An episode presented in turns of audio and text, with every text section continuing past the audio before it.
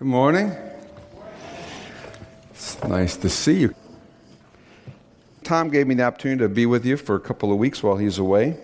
And uh, this is the second week. Last week we talked about, um, uh, in this series of fender benders and traffic delays. Last week, the fender benders, when they hit you, and it's more than just a little, you know, ding in the car. It's like changes your life forever. And some of you have been affected by those kind of things. It might be in a car accident.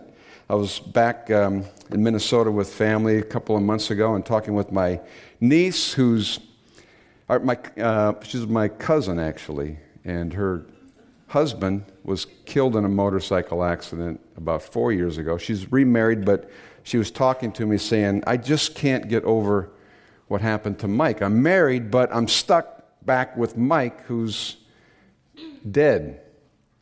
And sometimes fender benders are like that. They just change everything forever.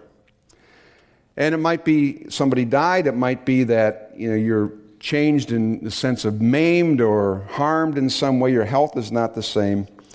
And so, how do you get through those things? And last week we talked about one of the provisions God gives is to mourn the, that which is lost. And so, if you weren't here last week and you're like, wow, I, I think I like that message better, then you can download it, and uh, I, I, suggest maybe you listen to it. This week, on this process of, of the, uh, the, the journey, we want to think about traffic delays, namely detours when God takes us a long way around. Anybody like detours? You know, you're already running a little bit late, and then, you know, there's a detour and it changes the whole scenario. Go the long way around. Sometimes it's a couple of miles out of the way and a few blocks, or you're, a little bit late for where you were getting. And sometimes it seems like it's forever. Uh, this detour is not ending. I thought we were headed here. We seem to be going in exactly the opposite way.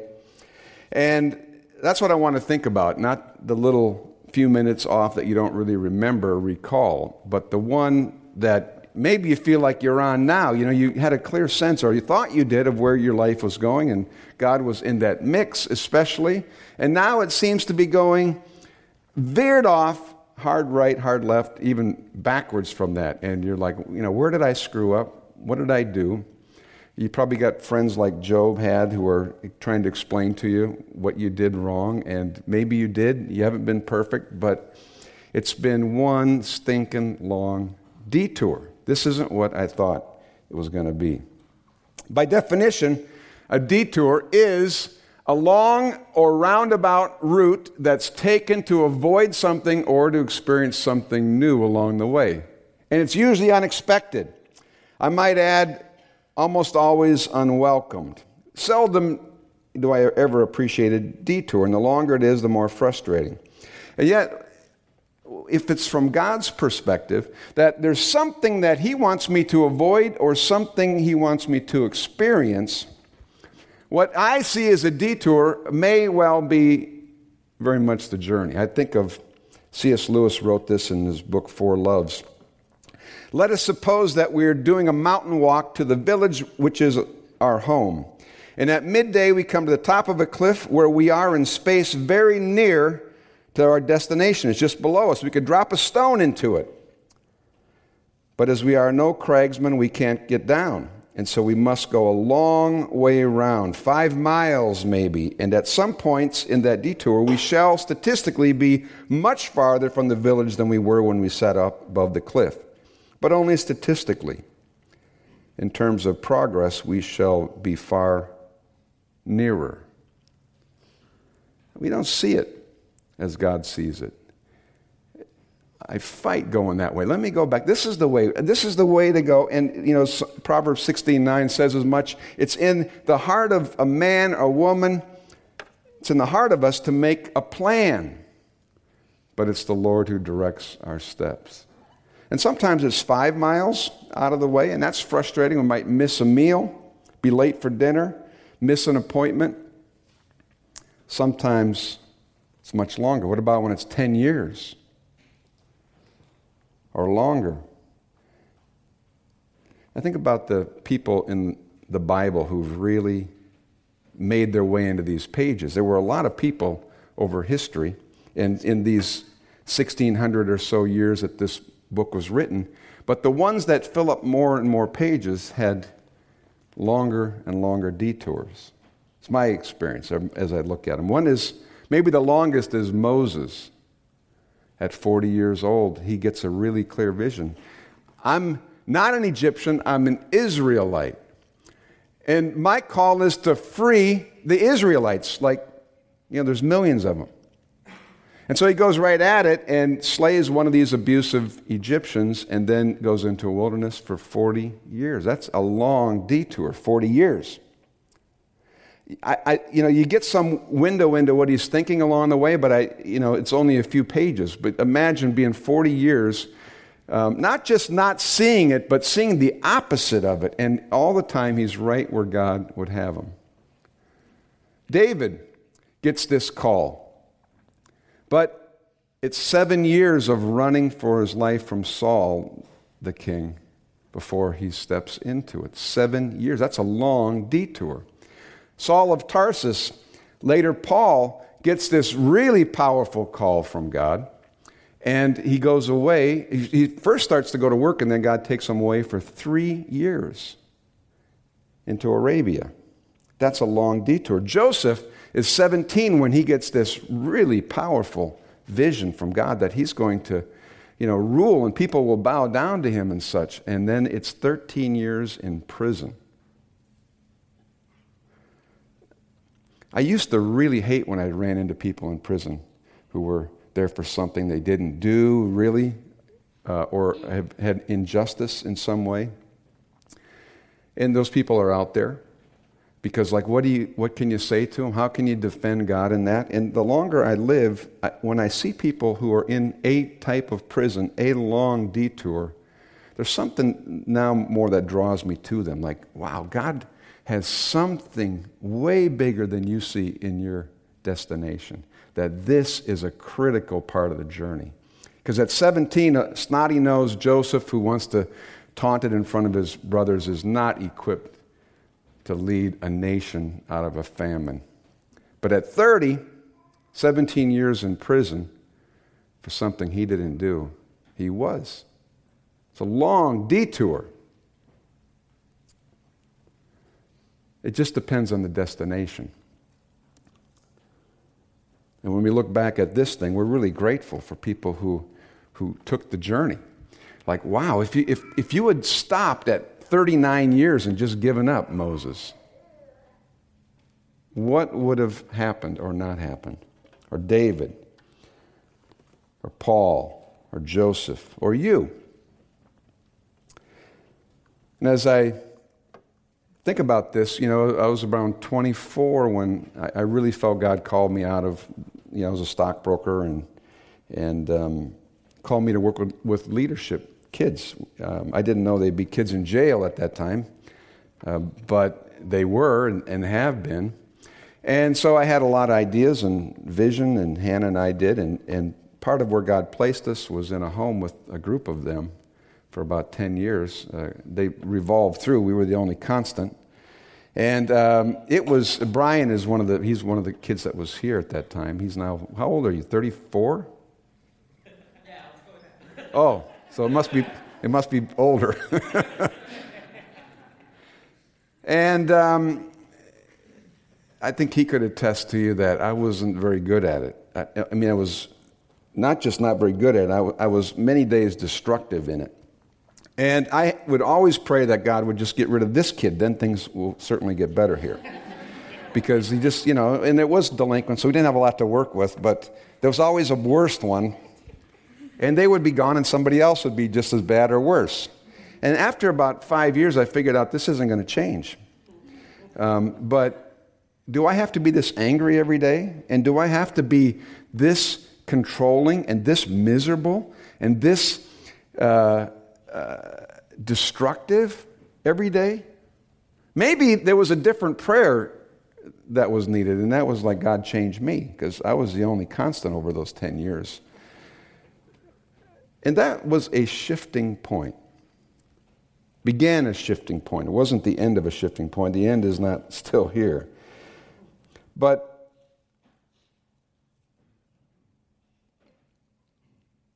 I don't know what sort of thing you're in that feels like a detour. But I wonder if it might be that the calling or the destination is too big for who you are right now. And that your character isn't sufficient to the call. And so God is taking you on a detour, a wilderness, a place so that your character can match your call. That's the case for all of us. I know that. I just finished this book on um, how to engage with people for transformation. And, and sometimes when I talk about that, people say, well, that's God's job to transform, and I know that it is. And that, you know, he, the, seed, the, the uh, seed won't return void and so forth. Uh, and yet, there's a story Jesus told where seed does return void. Three out of four seeds planted return void. They don't produce anything. It's good seed. It's the gospel, it's God's word, it's his everything of God is in that seed, but it produces nothing. But one soil that does produces 30, 60, and 100 times. That's God's kind of work. He just multiplies. But the condition of that soil is one that has to be disturbed and weeds have to be extracted. And it sounds rather benign if you're gardening and all that. You know, you, dirt is, doesn't get offended by being disturbed, and it doesn't get take it personally when you pull weeds. Hey, that's mine. You know, what are you doing with that? But people do. When you start to extract things from people, we get offended. Hey, wh- what are you messing with that for? Hey, don't touch that. Leave that alone. You got enough of your own. And when we start to disturb people and God starts to disturb us and things start to get roughed up, then that really gets personal. Like, what are you doing? Why are you doing that to me? And that's the only soil that produces, and it's part of the wilderness, and it's part of the journey, and it's part of what sounds like a detour.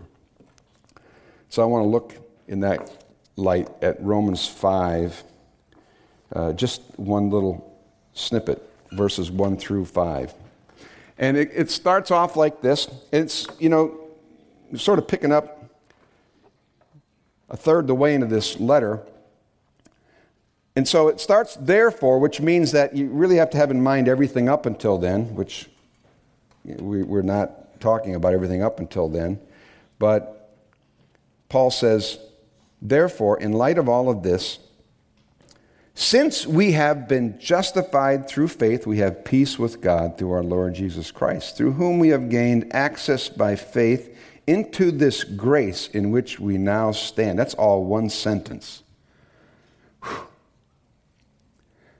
But it's a loaded one, it's full. And I don't want to spend most of the time this morning on that, only to reference that Paul says, This is who you are in Christ, justified filled with peace, made right with God, having gained access by faith, standing in grace, and rejoicing in hope. That's who you are. And he does great uh, consistency around this. In all of his letters, he spends most of the whole first part of it telling people who they are. The work that we get to do with kids, and it just is one uh, segment of kids out of jail, it's the most important work we do, and I don't think we do it particularly well a lot of times, and that is around this Who are you? Kids say all the time, I don't know who I am, if not a gang member, if not a thug, if not a delinquent, I don't know who I am. This is who you are. And maybe you wonder the same thing. I don't know who I am. Uh, I've always gone to church. Um, I'm a pretty good person, I'm, but this is who you are. You're not as you thought. This is your position as a full fledged son or daughter of God. And until that's really clear, none of the rest of it is very relevant. I have to gather that and grab that. Watchman Nee said, This is our position in Christ. All of us, fully arrived in one sense, seated in the heavenly places, uh, reconciled with God, imputed righteousness into my account, I, I've, I couldn't get closer than I am in terms of relationally to Him. Um, it's all there. In, in, a moment when I'm transformed, uh, if anyone's in Christ, he's a new creation. Happens in a, in a moment in time. And yet, we would look around at each other and ourselves and say, huh, looks, I, I get that, but it doesn't feel like that. It doesn't look like that in me. It certainly doesn't look like that in you. Uh, there's something disconnect from reality. Our position and our condition are not one as of yet, and they will never get completely one this side of eternity. But there is a process that God's about, and it's what I want to think about in the remaining minutes. It's the last part of this paragraph. It's the journey. It's what is sometimes, we could say in this context, the detour. For we also glory in our sufferings because we know that suffering produces perseverance, and perseverance, character, and character, hope, and hope will never disappoint us. So, the good news and the bad news rejoice in suffering. I don't think we're supposed to be like sadistic looking for it and all that kind of, you know. And, and how many of you actually, your job is to relieve suffering in somehow? People suffering with their computers or they're suffering relationally. That's your job. You get paid to make things, suffering go away. Or maybe it's uh, suffering of financial problems or health problems. Your, your job is to relieve people of suffering. I would say, well, that really is my job. It's what I do every day. Yeah, praise God for that. And it's not bad that when suffering comes that I try to avoid it. The Bible says a lot about avoid certain things. Avoid temptation. That's going to create a lot of suffering. Um, avoid certain kinds of characters and people. You know, they corrupt your character. So avoid things. And when you come to it, you don't like have to just embrace it all. You can just leave, flee, sometimes it says these things. And it's not bad to ask God to remove suffering either. You have not because you ask not. So ask Him to take it away. And a lot of times He does. Praise God. He just removes it. I've, seen even, I've even seen Him remove the temptation for people who've been addicted for years and could never get free, and they asked God to remove it, and He removed it. And praise God for that. But it doesn't always work. Sometimes you hit this thing and it's an obstacle that is not going away. It's sort of like, um, you know, if I come down here and you're walking along and, you know, and he's removed many different things, but then you're at this one and like you can't get around it and you really can't avoid it because you're going this way and everywhere you go it just keeps showing up. And maybe that is the one that God wants to use to change you. Possibly. Maybe it's called your husband, your wife, your child, one of your kids. Um, they might have a name, very personal. It might be, you know, like I was in this house that I, I used to pray, God, kill me before I do something really destructive. And it was not a uh, light prayer, it was a very serious prayer. Because I don't know if you've ever been where you know you're capable of doing something worse than you've ever imagined, and you could you sort of feel you're on the edge of it even. And the, the best prayer is God, I really don't want to disgrace your name, everybody who else is associated with me or them. So I feel the best way is just to take me out now. Yeah, I prayed like that. And he wasn't going to answer that either, didn't seem. So then God used this problem or this suffering to change me.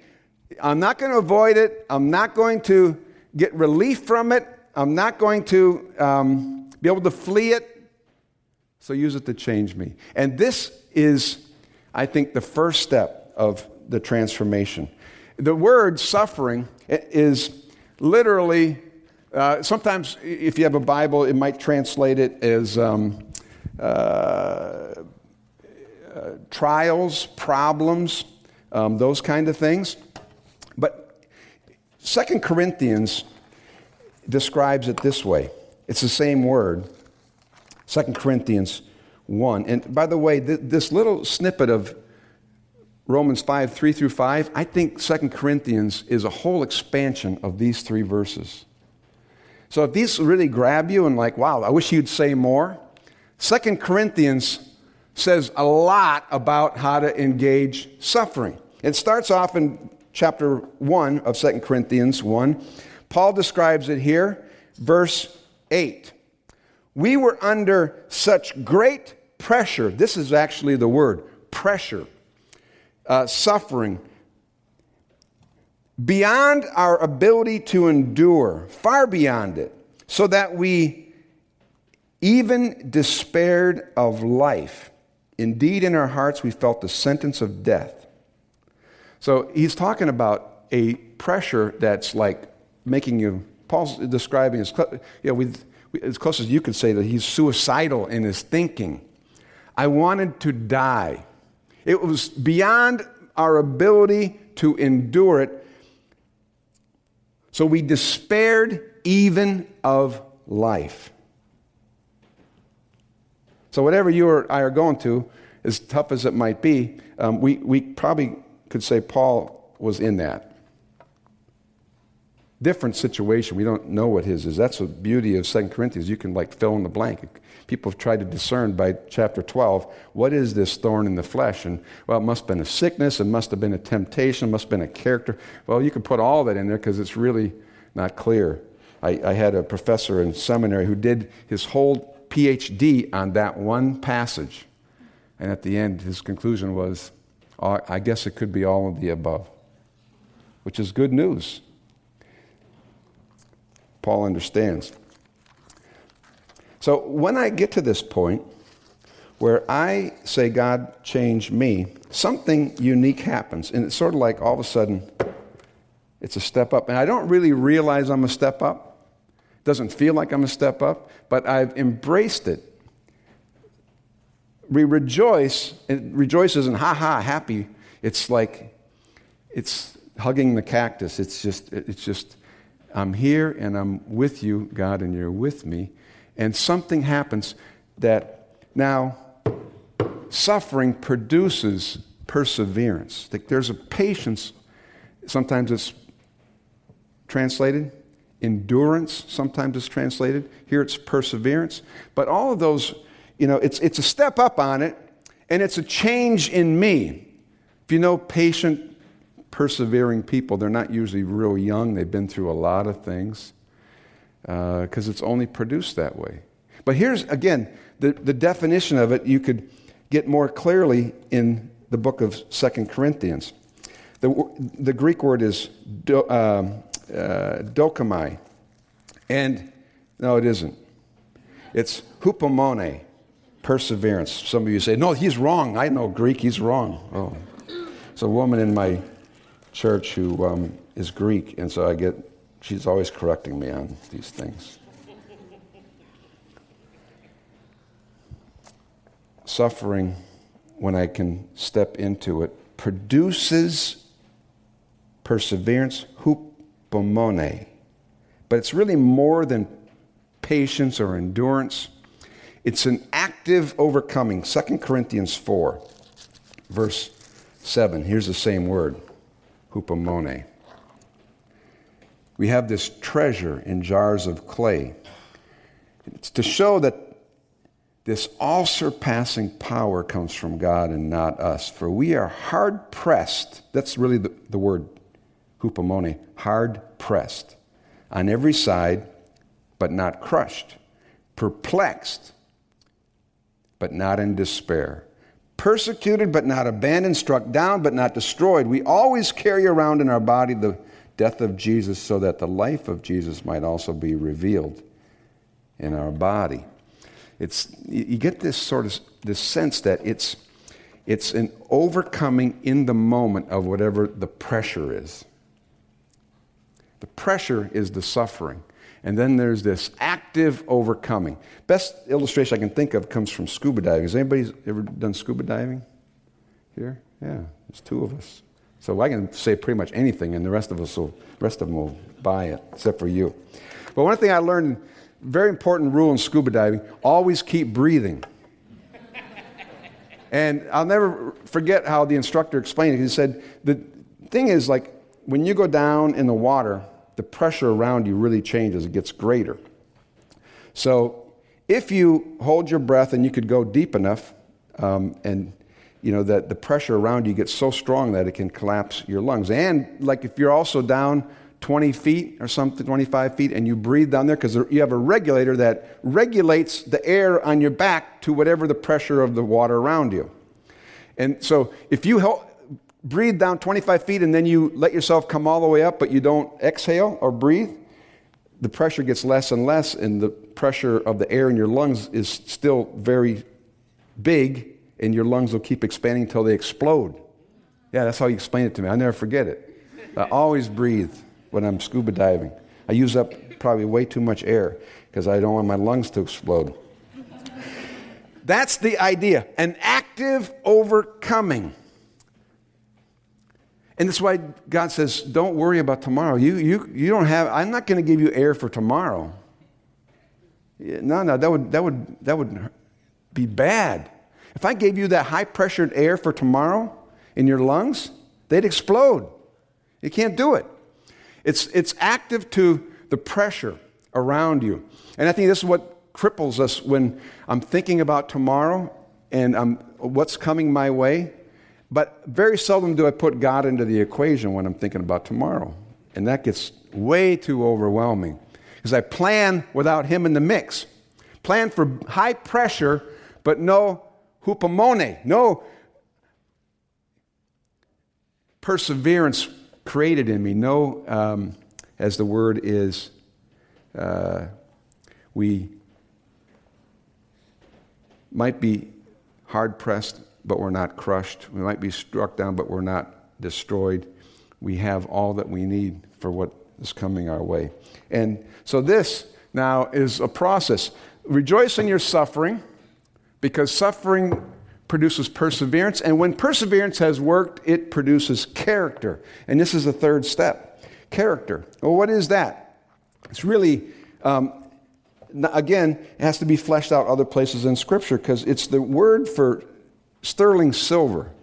It's refined silver. And we don't have these kind of processes today that we get to see, but um, a silversmith knows it that you have to heat it up, you know, because there's silver in this uh, contaminated stuff, and when you heat it, then con- the contaminants rise to the surface and they dissipate. And then this, the, the, the silversmith knows you can't heat it up too much either, but you know when it gets to a certain point, you can see a reflection in the dross, uh, uh, uh, dross being gone of the silver, and then you know that's perfect. That's the word character. So when you become in Christ, all of Romans 1 5 1 through 2 is, is true of you. You're arrived, you're accepted, you're uh, uh, righteous in God's sight, but you also have a lot of other stuff. When you first became a Christian, you still had a lot of old stuff. Anybody say amen to that? Yeah. So the only way that goes is that it has to be heated up. And Job uses this word. He says, um, when he has tried me, I will come forth as gold. That's the word dokamai, character. You'd say this person has a godly character. And it's not produced any other way. Happens in the detour, the wilderness. That's God's business. And then it says character when it has worked its way you know, now problems produce perseverance, perseverance produces character, character produces hope. And it says that hope will never disappoint us. It's not this idea that um, I hope this will happen. It's sort of the opposite. It's like, I have hope that even if our God doesn't deliver us from the fire, we still won't bow. That's hope. Not, I hope He's going to spare me from the lion. Hope, I really hope He does. That even if He doesn't, we know He can, but even if He doesn't, we're not going to bow. That, That is hope. And what's amazing about Romans 5 is that this is where these two things come together and, and become one. The verse in the beginning says, And we rejoice in the hope of the glory of God. And then here, just a couple of verses later, it, our hope is made full by this process of suffering, perseverance, character, and hope. Hope is what God pours out in us, into our hearts by His Holy Spirit. That's what He gives us. Well, I have over my life come in con- contact with people uh, who are in this grip. And um, I get rather excited about it when I do because I, I know I've seen this long enough that it's, it, it's you know, and you can, you can hear it in people when they're in, when they're in the midst of the wilderness that um, there, there's a, a brokenness that is in them. And there's a, it's a holy kind of a thing. And it's, God is preparing you for something. And evidence right now is that you can't see it at all. The detour is taking you so far off, you're just wanting to survive. That's it. Just survive. And you can't make it happen. And that, to me, is uh, evident in all of us, but some who have a deep and significant calling.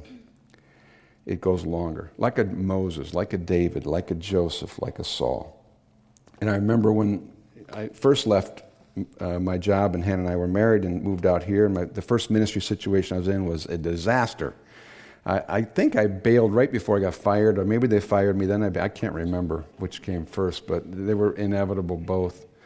And I was still in seminary, and I was like, uh, I tried to get my old job back as a stockbroker. I called my boss. I kept calling him, leaving messages, and he didn't return my calls, which uh, was weird because he really liked me, said, anytime you want to come back. But I said, there's a lot more integrity in the business world than there is in this Christian gig ministry thing. I, I know that, so I want to go back. Later on, when I talked to him about it, he said, I never got any of those calls. I would have hired you back in a second. So God was interrupting the interference, you know, the, the wires. But I read a book by Bobby Clinton, The Making of a Leader, and it just gave me enough hope to say that I wonder if this is part of the process. I don't know, maybe. Maybe it is. And it gave me hope. So for you, there's a possibility too. And in your bulletin insert is a little slip of paper, and as we worship, uh, sing a couple more songs, uh, I want to invite you to while you're still here to, to, um, to personalize it. What's the detour that's frustrating me most now? It might be something going on like today. It might be year three of something that's been going on, or longer. I just feel like I'm so far off of where I thought God was taking me. And the questions that I've been asking concerning it are, you know, what's wrong with me, and what's wrong with them, or what's wrong with it, or what's wrong with God? I, I don't know what, what's been going on. And then what if the question were to change to, I wonder how God could use this experience to accomplish something deeper in me or through me? So, think about that. You might pick this up again as you leave, but more likely you probably won't. So take some time and put something down. If God took all the energy to get you here today, oh my goodness, what did He have to do to get you here? Huh? That must have been hard. You got sidetracked a thousand times. So that means He probably has something He's trying to comfort you with. So let's pray as the worship team comes. God, thank you that with you, there really are no detours. You're the destination.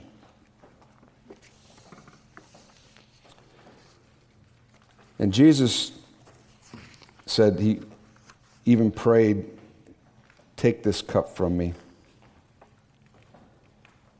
but not my will, but yours be done. So, for whatever we may be up against, each person here, um, however this might apply, I pray that you would encourage us another step along the, the journey that we don't see what you see, and that actually your eyes are right upon us. You didn't forget us.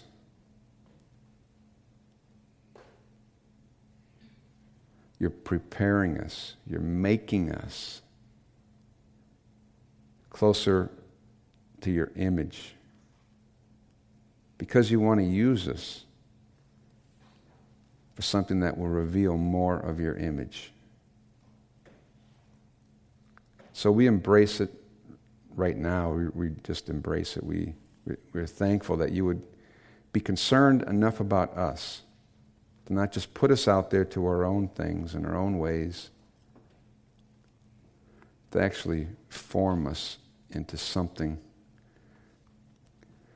much closer to what you saw before we were ever formed in our mother's womb. You saw us, you called us, you